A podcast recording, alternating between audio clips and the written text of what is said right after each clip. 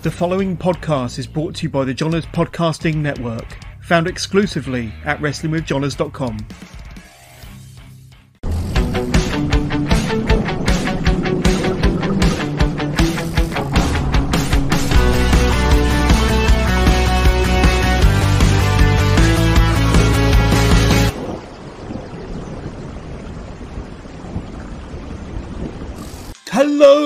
are back with another live Wrestling with Johners, episode 210. Can you believe it? 210 episodes. And uh, we are back today with Rico De La Vega. How the devil are you, my friend? And we've got your, your theme tune playing in the background.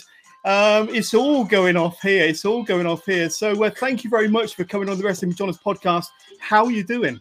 I'm doing well, man. I appreciate you having me. And uh, yeah, I mean, catchy tune. John Kiernan, I'm telling you, he's one of the best uh, when it comes to wrestling themes, especially in the fact that he definitely embodies the actual wrestler on to the music that he writes for them. And you know, he's with you every step of the way and kind of builds with it. So it's really cool seeing his uh, his process. So no, I definitely recommend this guy.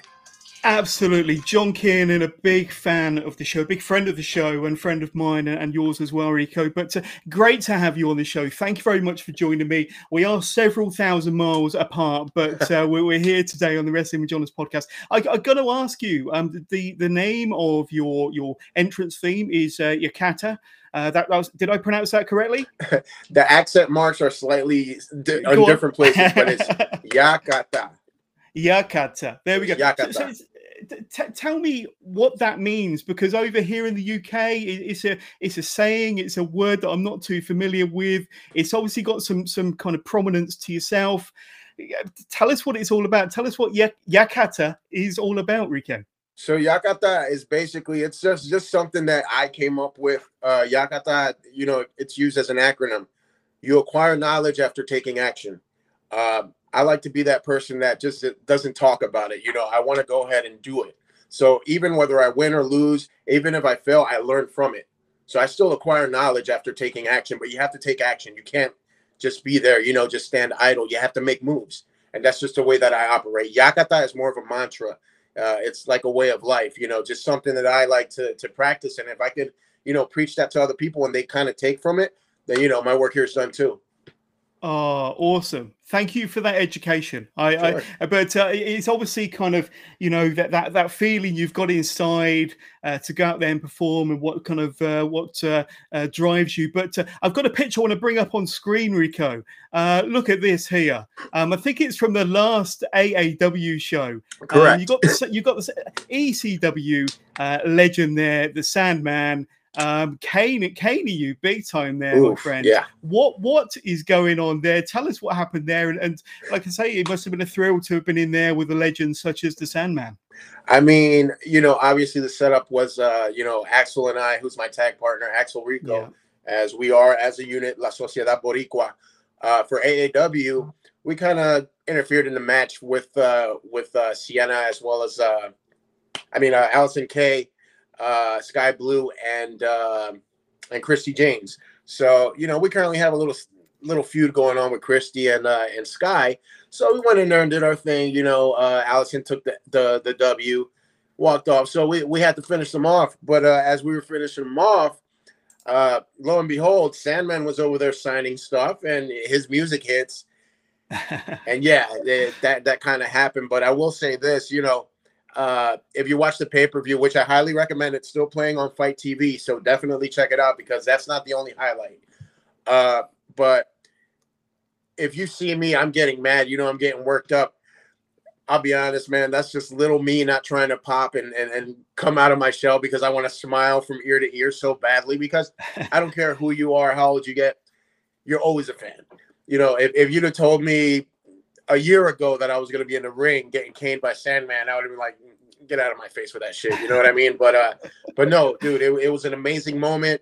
Uh, the energy was there.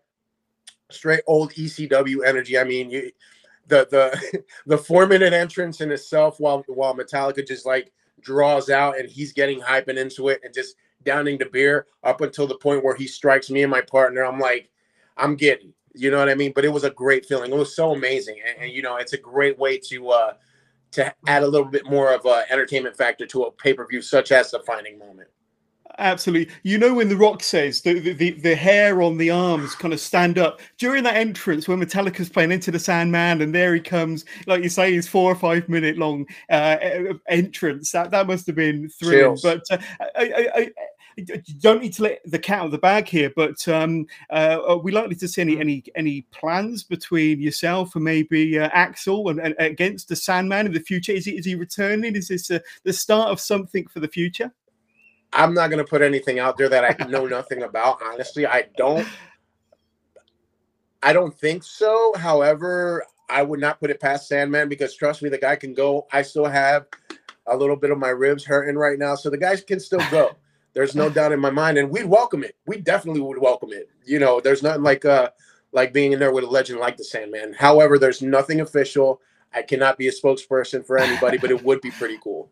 I don't want to put words in your mouth there, Rico. I don't want to put words in your mouth. It's just something that I would like to see. I'm sure, just oh, as, a, as, a, fan, to fanboy, to fanboy. Um, but uh, we'll get back to you. I've got to throw a quick uh, plug to our sponsor, 1310 Apparel, uh, the UK-based uh, wrestling-inspired um, t-shirt company, apparel company. Um, they've got uh, fantastic ranges like their hardcore range, which you can find exclusively on their Wrestle Merch Central store, their Lucha range, and their traditional 1310 apparel lineup. Uh, of course, they sponsor some top athletes and top wrestlers over here in the UK, like Heidi Katrina, Chris Ridgway, and now they sponsor the Johners Podcasting Network and this very podcast, Wrestling with Johners. Now, Mm. the deal that we've got with 1310 Apparel is that you can get 10% off at their Wrestle Merch Central store. Just go to 1310.merch.global and you will see the 1310 Apparel store there. And you can get 10% at off at checkout just by putting in the discount code 1310WMC. So if you want a great deal and a great discount on all of them fantastic 1310 apparel uh, goods. Uh, they just type in 1310 WMC uh, into the website 1310.merch.global. But uh, Rico, we are back. We are back tell me about the Monster Factory because the Monster Factory as a whole has been going nearly four decades. Obviously, it was um, uh, was it Larry Sharpe that started it way back in the eighties, um, and then uh, it's been taken over. Um, I've got the guy's name here, but it's uh, taken over by Danny Cage. Danny Cage. He's Correct. been running it for about ten years. Now, when did you start with with the Monster Factory then? Because I think that was your kind of your first foray into pro wrestling, maybe your, your first bit of training, if I'm not mistaken. Yeah, that's where uh, that's where I cut my teeth as a wrestler. Uh, you know, fun fact: when I came from Puerto Rico, I I lived in North New Jersey, but I then moved down to South Jersey, little small town called Paulsboro. That's where I grew up at, and that's where the Monster Factory had been at my entire life practically, and I never knew nothing other than the fact that I saw a bunch of wrestlers come in and out. Uh, you know, it was real cool walking home from school and you see guys like uh, like Bam Bam Bigelow, King Kong Bundy, like just walking in like it's nothing. Um, but yeah, but the Monster Factory, um, uh, Larry Sharpe had it initially. Uh, Larry then handed over the reins to Danny Cage, and I started in 2014. So it was uh I went in, it was June 2014. I was 250 sloppy pounds. So like it was real bad. So I went in there because hey, it's what I want to do. So I go and I remember doing the tryout and everything. You know, they try to make sure that you're physically fit and that you're able to do all the maneuvers as a professional wrestler that we do. Um, I go into the gym. Danny Cage, you know, he's standing there with me. It's like, look, take your shirt off. And uh, it's like, all right, this is getting weird, but whatever. And I took my shirt off, and it's like, dude, look at you. He's like, you're not really showing me that you want to be a professional wrestler. You have to look like a wrestler. And I was like, all right, cool. And I always say this, man. If you tell me I won't or I can't, I'm going to prove you wrong. And I always usually do. So uh, lo and behold, uh, end of August, I came back at 209 pounds, barely recognizable. And Danny was like, holy shit. And he was like, wow, you're back. Like he didn't expect me to come back or anything. And uh, at that time, I was a banker, so I had my my shirt, my tie, and all that. He's like, well, you ready to go? And I was like, what do you mean? He's like, go train. I was like, well, shit, okay. So uh, I'll, I'll never forget. He gave me his wrestling shoes.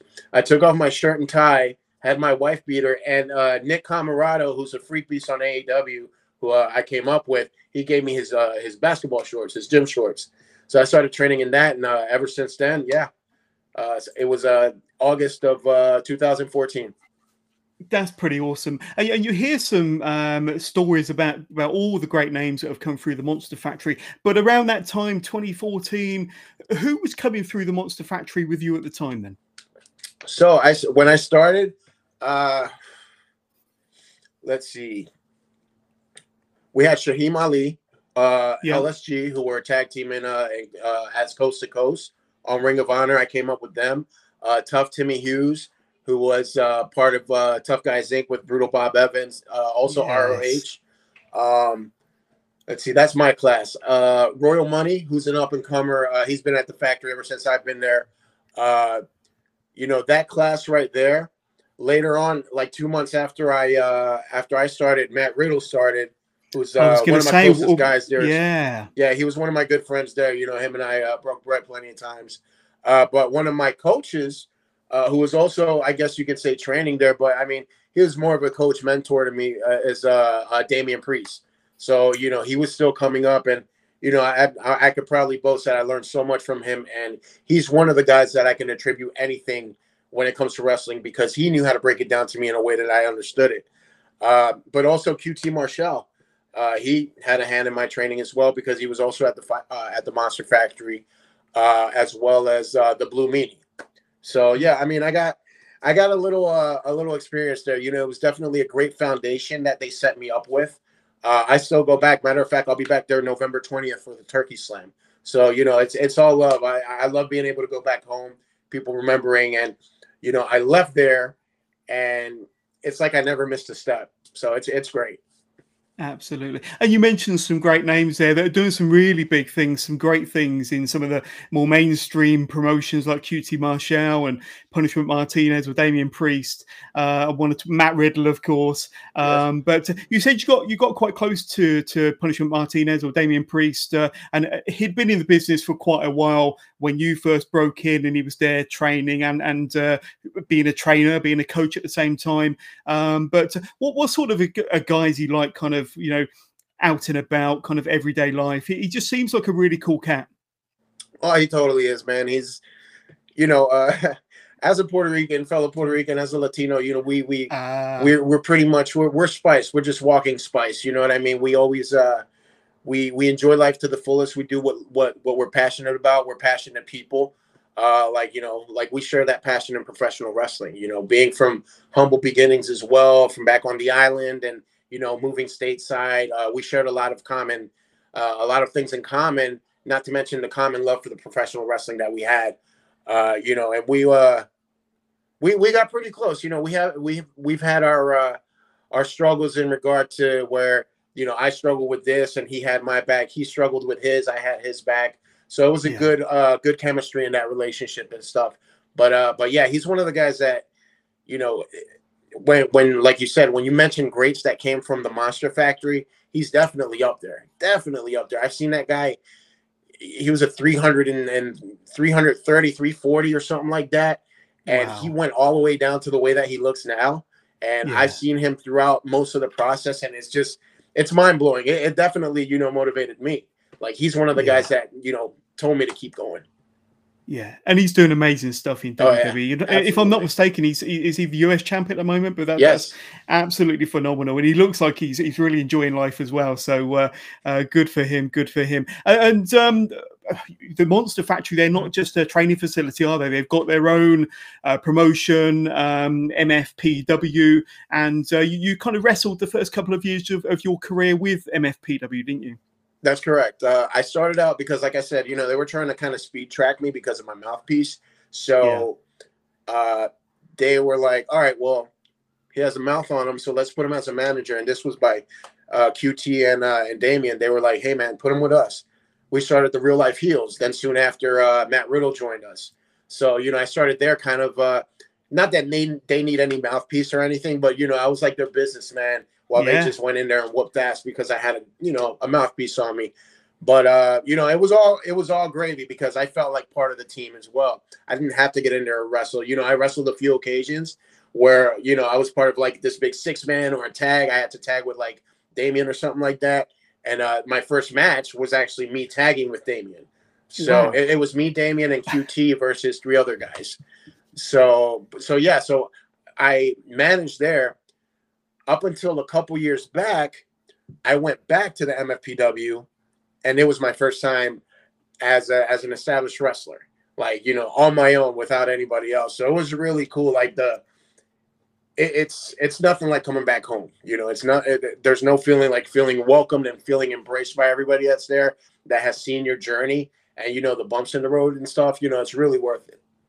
Well, I was going to say because um, I think you've you've wrestled for MFPW uh, this year, haven't you? A couple of matches um, against uh, Tough Tim Hughes, um, who you mentioned uh, was one of the trainees back in 2014. And, uh, and I was going to ask you about about going back home, going back to the place where it all started for you. That must have been a thrill, and you know, knowing what you know now, six or seven years on, um, that must have been very rewarding for you.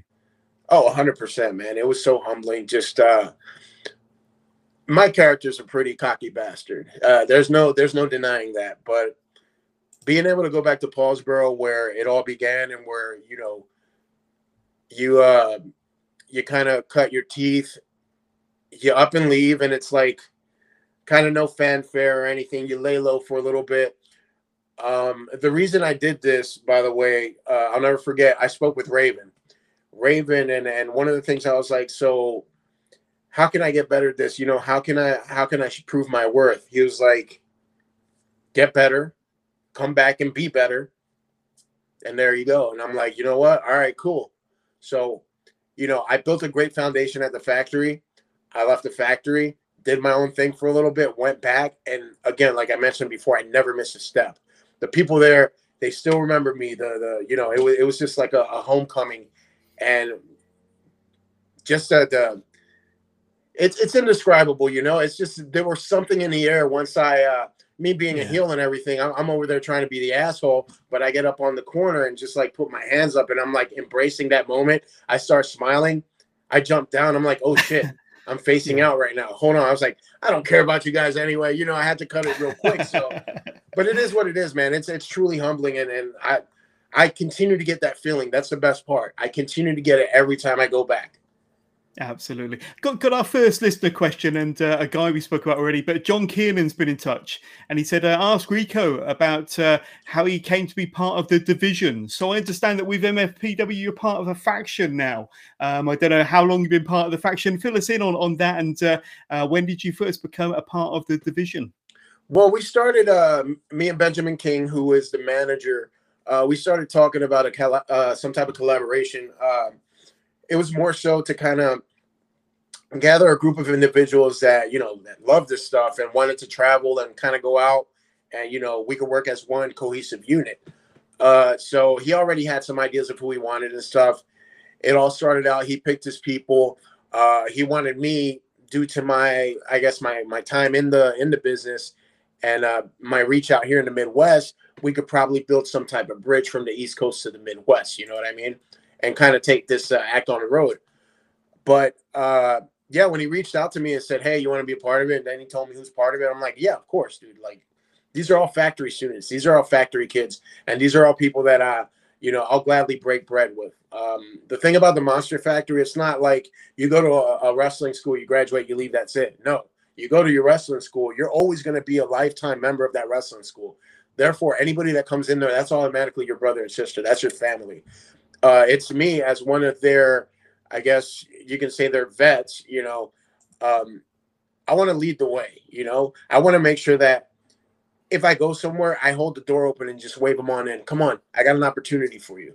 But it's not like I'm handing it to them. I hand you the opportunity. What you do with it, that's going to be what what's going to be uh, make it or break it for you. But like when it comes to the division, I know that these guys want to work and I know that these guys want to do something. So it's never an issue, never a problem. Uh, you know, we got together. Unfortunately, it was right before COVID hit. So mm-hmm. as we were creating that buzz, uh, COVID hit. Places closed. There was no crowds. There was like no wrestling, and we were going insane. So the buzz kind of like died out a little bit. But now we're still building back towards it. So like now that everything's kind of filling up, uh, you know, we want to take this show on the road. So right now we're working in different, you know, instances and units and stuff Uh, it just depends where we go at. We have representation everywhere. That's awesome. That really is awesome. Um, and, and they probably look up to you as, as the vet um, and, and, try to seek a bit of guidance or a bit of experience there. But uh, no, that's really, really good. And, and thank you for uh, kind of filling me in on the division. Um, but uh, I, I, want to take a deep dive into your wrestling fandom now, if that's okay, Rico. So, when did pro wrestling first come into your life? Uh, do you remember kind of when it first happened and how it first struck you? Yeah, actually, I remember that uh, it's hard to forget. It's like just me being a kid, you know, jumping around, running around. And I remember my mom plopping me down in front of the TV, and uh, the Ultimate Warrior ran across the screen. And like, you know, you see this green streak running across. You know, as a child, you're gonna it's gonna catch your eye. And you know how his entrance was. You know what I mean? He's just like all over the place. Ah! Oh yeah. And I see the tassels and I see all the colors, and I'm just intrigued. I'm like, whoa, you know. And ever since then, you know, my mom, she used to watch it. So she was like, oh, yeah, I used to watch uh, Bruno Sammartino and Pedro Morales and, you know, all Chief Jay Strongbow, all these different guys, Ric Flair. And she was into it with me. So it made it even cooler. So, like, I got to watch this stuff with my mom. So, you know, you're talking WWF Superstars, WWF Challenge, you're, you're talking like the Monday Night Raws, like when the wars were going on and stuff, like all the good stuff. Um, so yeah, I mean that initially was where I first started my love for professional wrestling. It was just it it I dove into the whole entertainment aspect of it, if that makes sense. I love the storyline. I love, you know, the fact that you had this good guy versus this bad guy and that they were going to duke it out and eventually it was going to come to some type of uh, blow up, you know, at a pay-per-view. I look forward to those pay-per-views. So, you know, I definitely built from there when I was a young kid. Yeah, uh, uh, who were some of the the larger than life characters that kind of really, you know, f- f- flew through your TV screens and you gravitated towards? Did you have any favorites when you were younger? Hundred percent. Um, now the Ultimate Warrior. Uh, now, mind you, I got a tattoo of the Warrior. You know what I mean? That's and really that's, cool. That's definitely based on the fact that you know he's the one who initially turned my head and made me say, "Hey, watch wrestling." You know um, but if I had to pick my favorite and probably the most influential one, it's cliche to say, but the Undertaker. I mean, you've got a, a good choice. Good choice. You've got somebody that evolved so much and was able to change with the times, and that's something that I try to incorporate. You know, once you, I don't feel that anybody's character or anything is set in stone, and he's good proof of that. You don't have to stay the same person. You have to evolve and evolve with the times because at some point you're going to stop evolving and time's going to kind of pass you by and then you become somewhat of a throwback and nobody's going to want to watch that you know what i mean so you have to be able to change with it and roll with the punches which you know i definitely respect the undertaker for that now as a wrestler but as a kid seeing the dead guy you know I, when it was him you know just straight up just raising up and sitting up, oh, and you're yeah. looking at him with the dark like, eyes and the, white skin. Yeah, yeah, he was a completely different person. and then the metamorphosis of him you know, him versus Yokozuna in 94 um, with the casket match where he freaking levitated and he comes back with the mask and then purple gloves. And I'm like, whoa, dude, hold on a minute. Then fast forward. Then you got back with no gloves and he's ministry taker. Fast forward to that. Then you got biker taker. It's yeah. like, no, wait a minute. You know what I mean?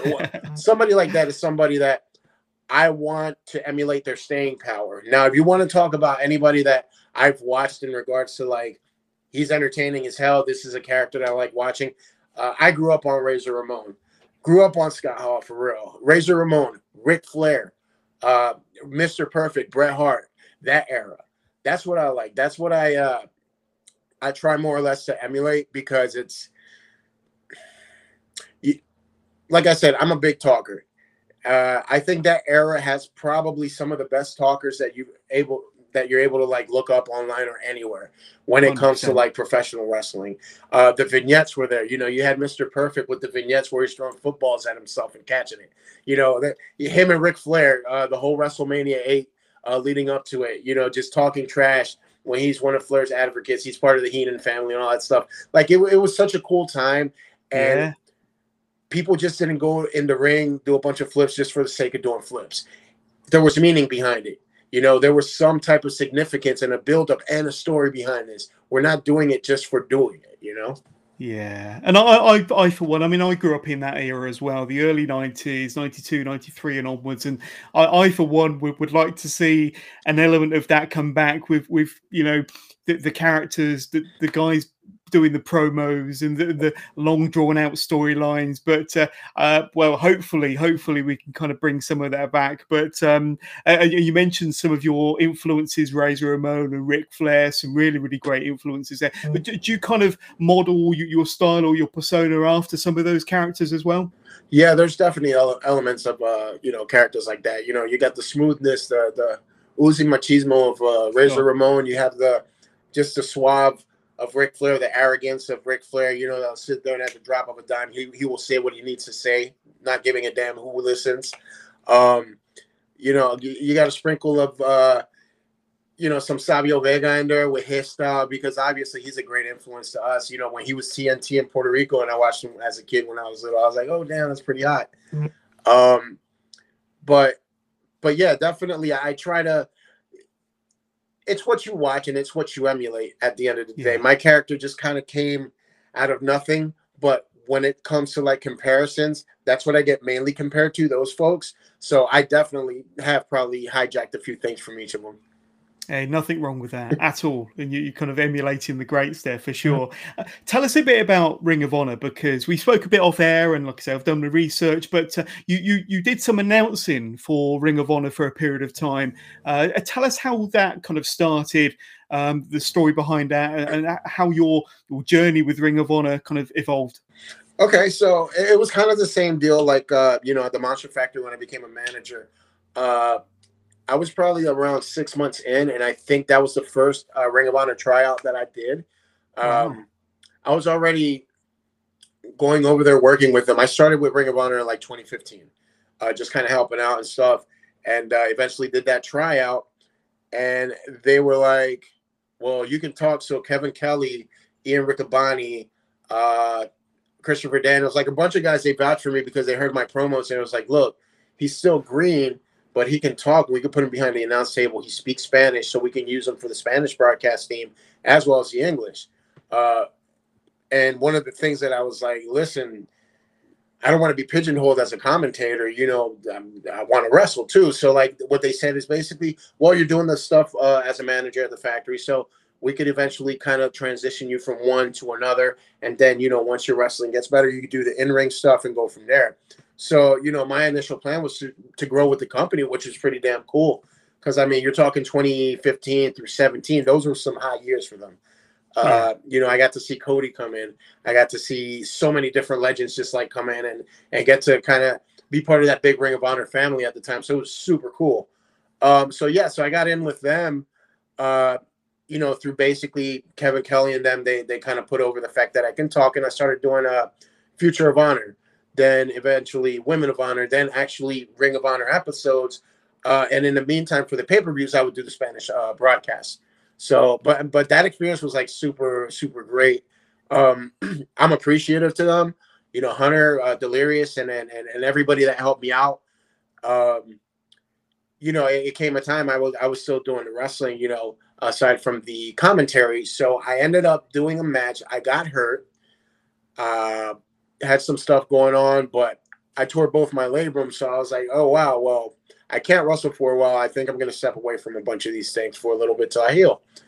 And that happened. You know, I had a long, like three hour conversation with uh, with Delirious on the phone, just kind of you know breaking everything down.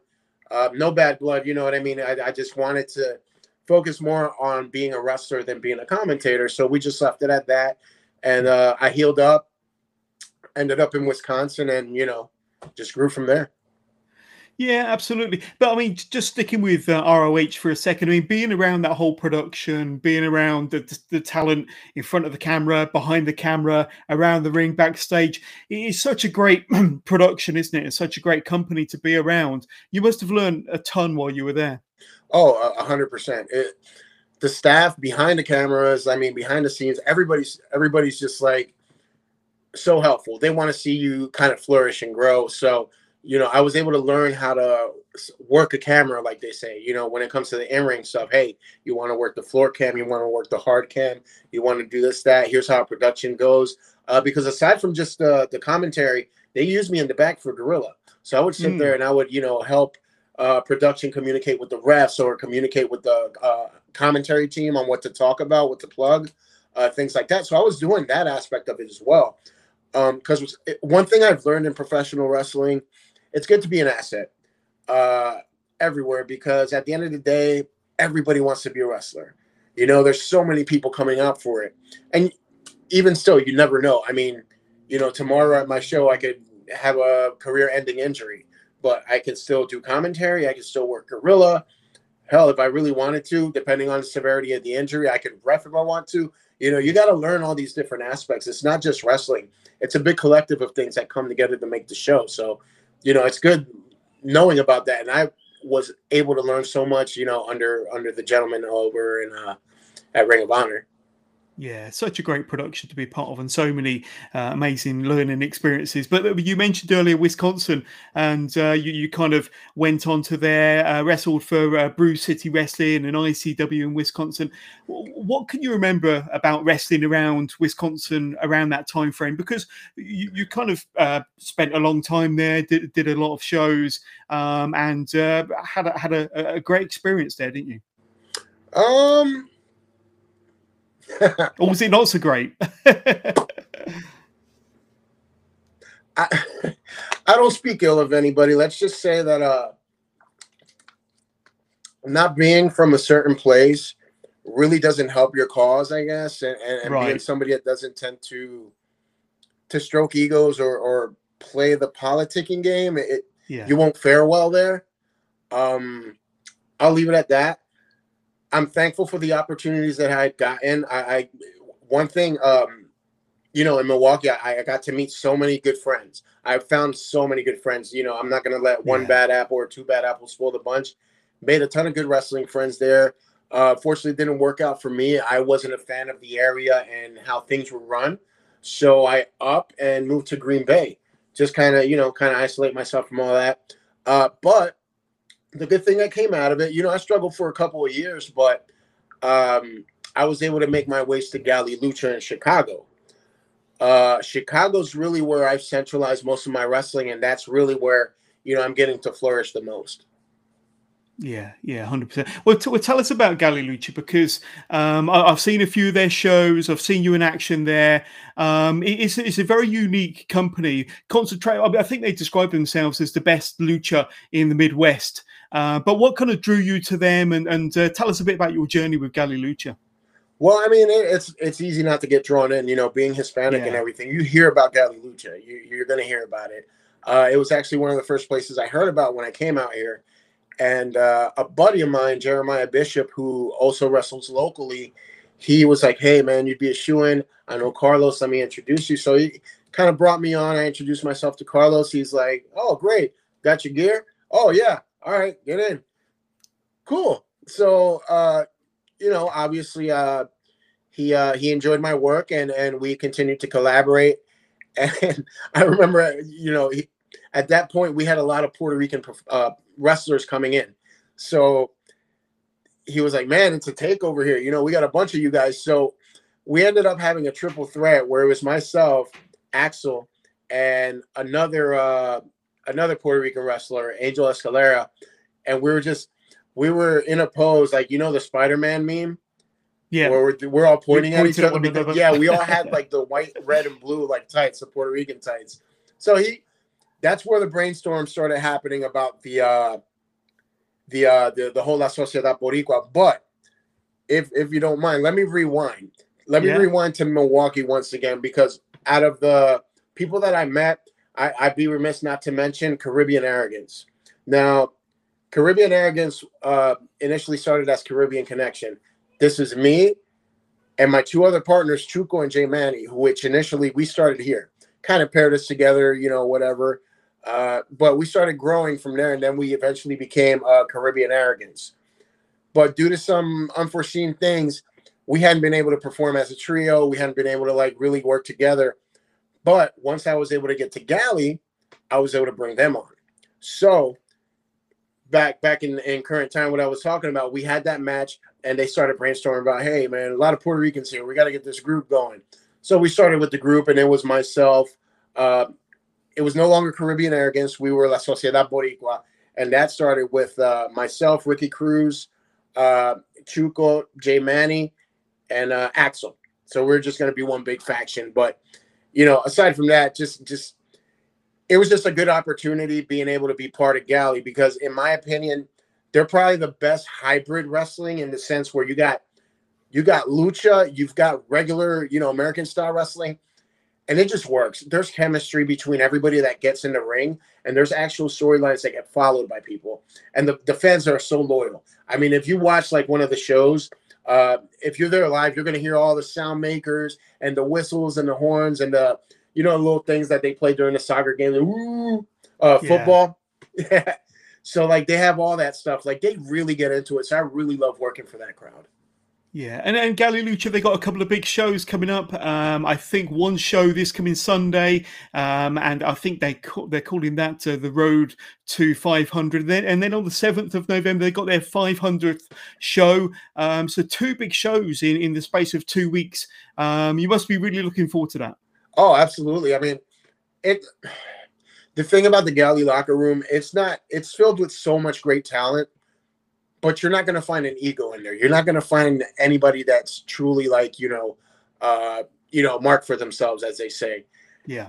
Everybody's so damn humble. And, and I'm talking about you got you got my little sister Skye Blue in there. You know, yeah, she should have a big ass head. You know what I mean? She's so talented yeah. and, and look at the things that are happening for her. You got, you know, I think this show coming up, we're gonna have Dante Martin. We've got Aramis, we've got Ares, We've got uh Gringo Loco. We've got so much talent, but there's not a single ego in that place. There's not a single, you know, you owe me this or some sense of entitlement. Everybody's a big family at Galli, and and that's one of the things I admire. I always look forward to those shows because of it. But you're gonna get an entertaining show. Like you know for a fact, just based on the first few names that you see on there, it's gonna start off hot, it's gonna remain hot, and it's gonna finish off hot. So all the way through the show, it's a roller coaster. But just know that you're going to start off hot and then you're going to end up super hot, and that's going to keep you keep you intrigued and keep you watching. Absolutely. Now I'm going to bring up uh, this guy here. You got uh, Axel Rico and yourself there. Uh, I'm going to try and pronounce your your your, your stable. Is it La Sociedad Boricua? Uh, uh, does close that, enough, bro. Listen, you're, you're doing a better job. Hey, for, for, an English guy, five thousand miles away, that's that's as good as it's going to get. but uh, no, La Sociedad Boricua, and you've got to have the roll of the tongue on Boricua, and I haven't got that. But uh, there we go. I mean, you you call yourself the greatest, sexiest tag team in AAW. Tell us about you, you two because you've been teaming quite frequently over the last year or so.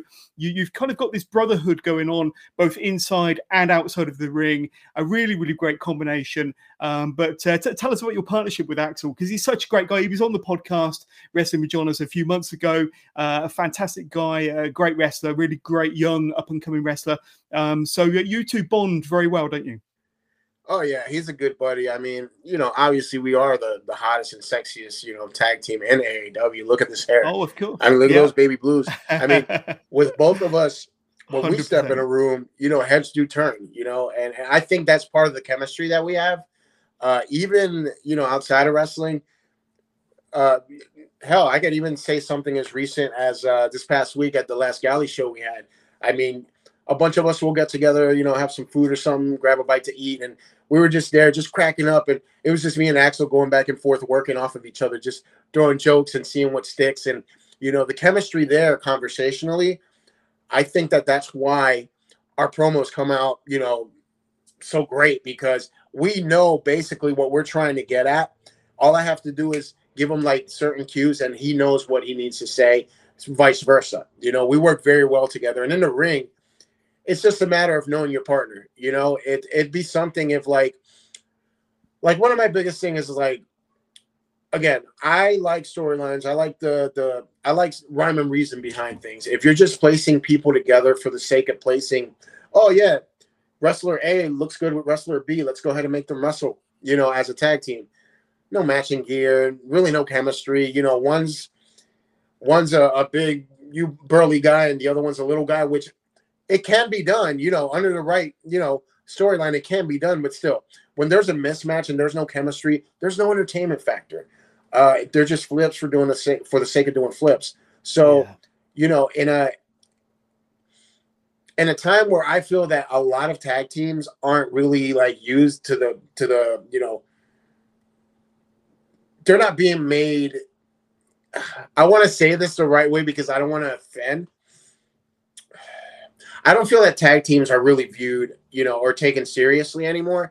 There's not any cohesive units like as far as like something that Axel and I bring to the table. You know, you sure. have two guys which are Puerto Rican, which are dressed in the same, you know, garments, which are both just as arrogant, both assholes. You know, yeah. I, I, feel we need more of that because we need more uh more of a uniform. You know what I mean? I just feel that there needs to be more uniform within teams. Like traditional tag teams, the like the tag teams we grew up on uh, back in so. the nineties, and yeah, absolutely. Um, but uh, I, I want to throw another picture up. There you go. Look at that one there. and uh, you mentioned Skye Blue. You've been you've been kind of feuding of sorts with Skye Blue over the last few months in AEW, AAW, um, and uh, you, you've got a, a, rematch coming up on the thirtieth. There you go. so uh, this is from uh, from um, a couple of shows ago with AAW. Uh, yourself and Axel going up against uh, Christi Jaynes and uh, Skye Blue. The Skye Blue is absolutely kind of killing it on AEW at the moment and doing some fantastic stuff. Great to see she's kind of keeping her connections and doing her indie work back in Chicago, uh, back in Illinois with you guys. Um, but uh, sh- she's doing some great stuff. And like I say, coming back to her roots and still performing for AAW and various indie groups around Illinois. And uh, it must be kind of, you must be quite proud to see her grow and develop and doing so well. But at the same time, being able to have these great matches with her and, uh, of course, Christi Jaynes on um, the 30th for AAW. No, I mean, it, it, it's super awesome. You know, all all storyline aside, uh, it's good to watch somebody who at her age is kind of getting fast tracked and she's taking it in stride and she's super humble about it. You know, she's not letting her head grow like I mentioned before. Yeah. She's not uh allowing that to kind of get her to a point where she feels some sense of entitlement. She knows her worth, but she's also very humble. So in that aspect, yeah, I'm definitely proud of her. I'm, I'm happy you know, I could call her little sis, and and she still comes around. She trains with us at Galli. Sometimes she'll come around. Uh, obviously, she's on shows and stuff. So, no, that's really dope. I'm I'm really excited for that. Uh, but yeah, we are gonna kick the crap out of her and Christi come the 30th because they decided they wanted to do a fans bring the weapons match, and if they want to go ahead and get down like that, then unfortunately they're going to be a victim to their own stipulation because we're we're going to come there to beat their ass. Like they they want to get treated like men, then we're going to go ahead and treat them like men. Absolutely, and that can be seen on FITE TV, if I'm not mistaken. I think yes, all of FITE uh, TV. AEW's on FITE TV. No Fury, like that's going to be great. I will be purchasing that pay per view without uh, without fail. Uh, another quick question uh, from uh, Axel Rico. Um, how does uh, Rico do do everything that he does and still have the best hair in the game? So uh, obviously, you know, you're a good looking guy, great hair. Uh, both of you have got great hair. As a matter of fact, I can't really comment with, with my uh, lack of hair, but uh, there we go. That's Axel kind of throwing it in there. But um, so the formula is coconut milk, egg yolk, a little avocado, some mayonnaise, and some horse placenta. That's a good combination, and uh, you, you, can find that in a local store near you, I'm sure. Yeah, or I can mix up the concoction. Hundred pound a bottle, hundred dollars a bottle. it's not cheap. Um, but uh, as we start to wind down, Enrico, um, like I say, you've had a, a quite a storied career.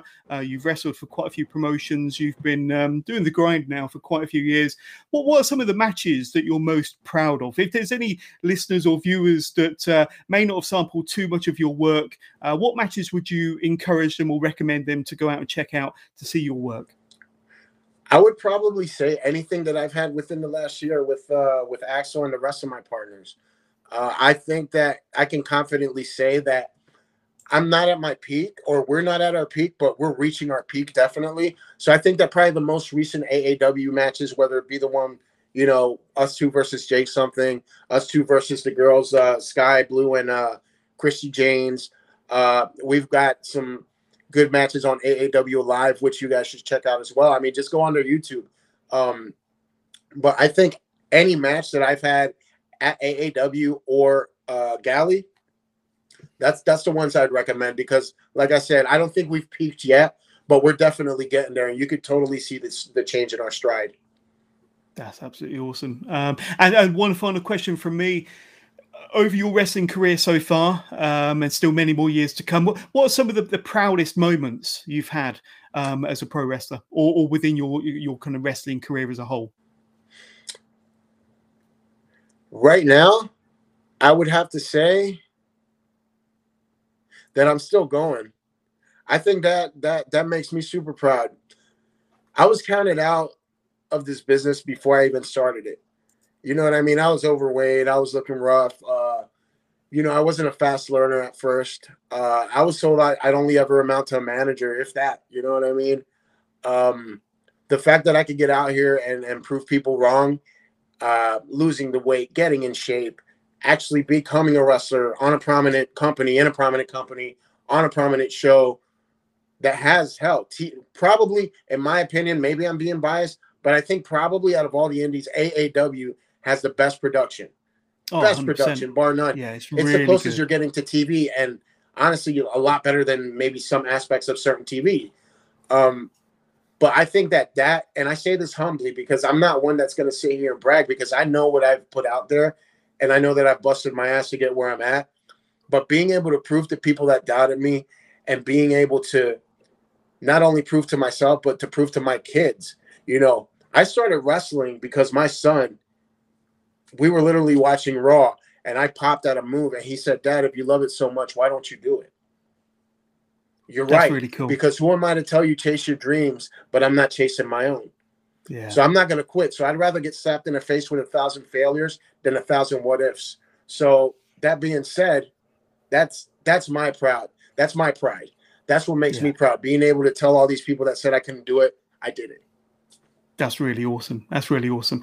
Uh, but before we say goodbye, uh, Rico de la Vega, um, t- t- tell us your socials. Where can we reach out to you, learn more about uh, Rico de la Vega, um, see some of your work, and uh, just just get to know more about yourself? Um, I'm sure you've got Facebook, Twitter, and Instagram. Uh, tell us about it. Yeah, you could just uh, Google me. No, not at uh, you can find me on Twitter and Instagram. It's at Real Rico DLV initials for De La Vega. Uh, so yeah, Real Rico DLV. That's Instagram and Twitter. Uh, I think that's on TikTok as well, but I want to say it's Real Rico DLV three. I don't do TikTok a lot unless I have a reason to, but uh, Facebook Rico De La Vega. Um, yeah, I think that's all my socials. But I, hell, just if you want to find out more about me, just uh, reach out. I'm not a bad Absolutely. guy. Just uh, yeah ask questions. And you've you, have you have got merch as well. You've got some t-shirts available. Uh, where can we find your t-shirts? I do. If you go to whatamaneuver.com, uh, it's what a maneuver, just like what a maneuver.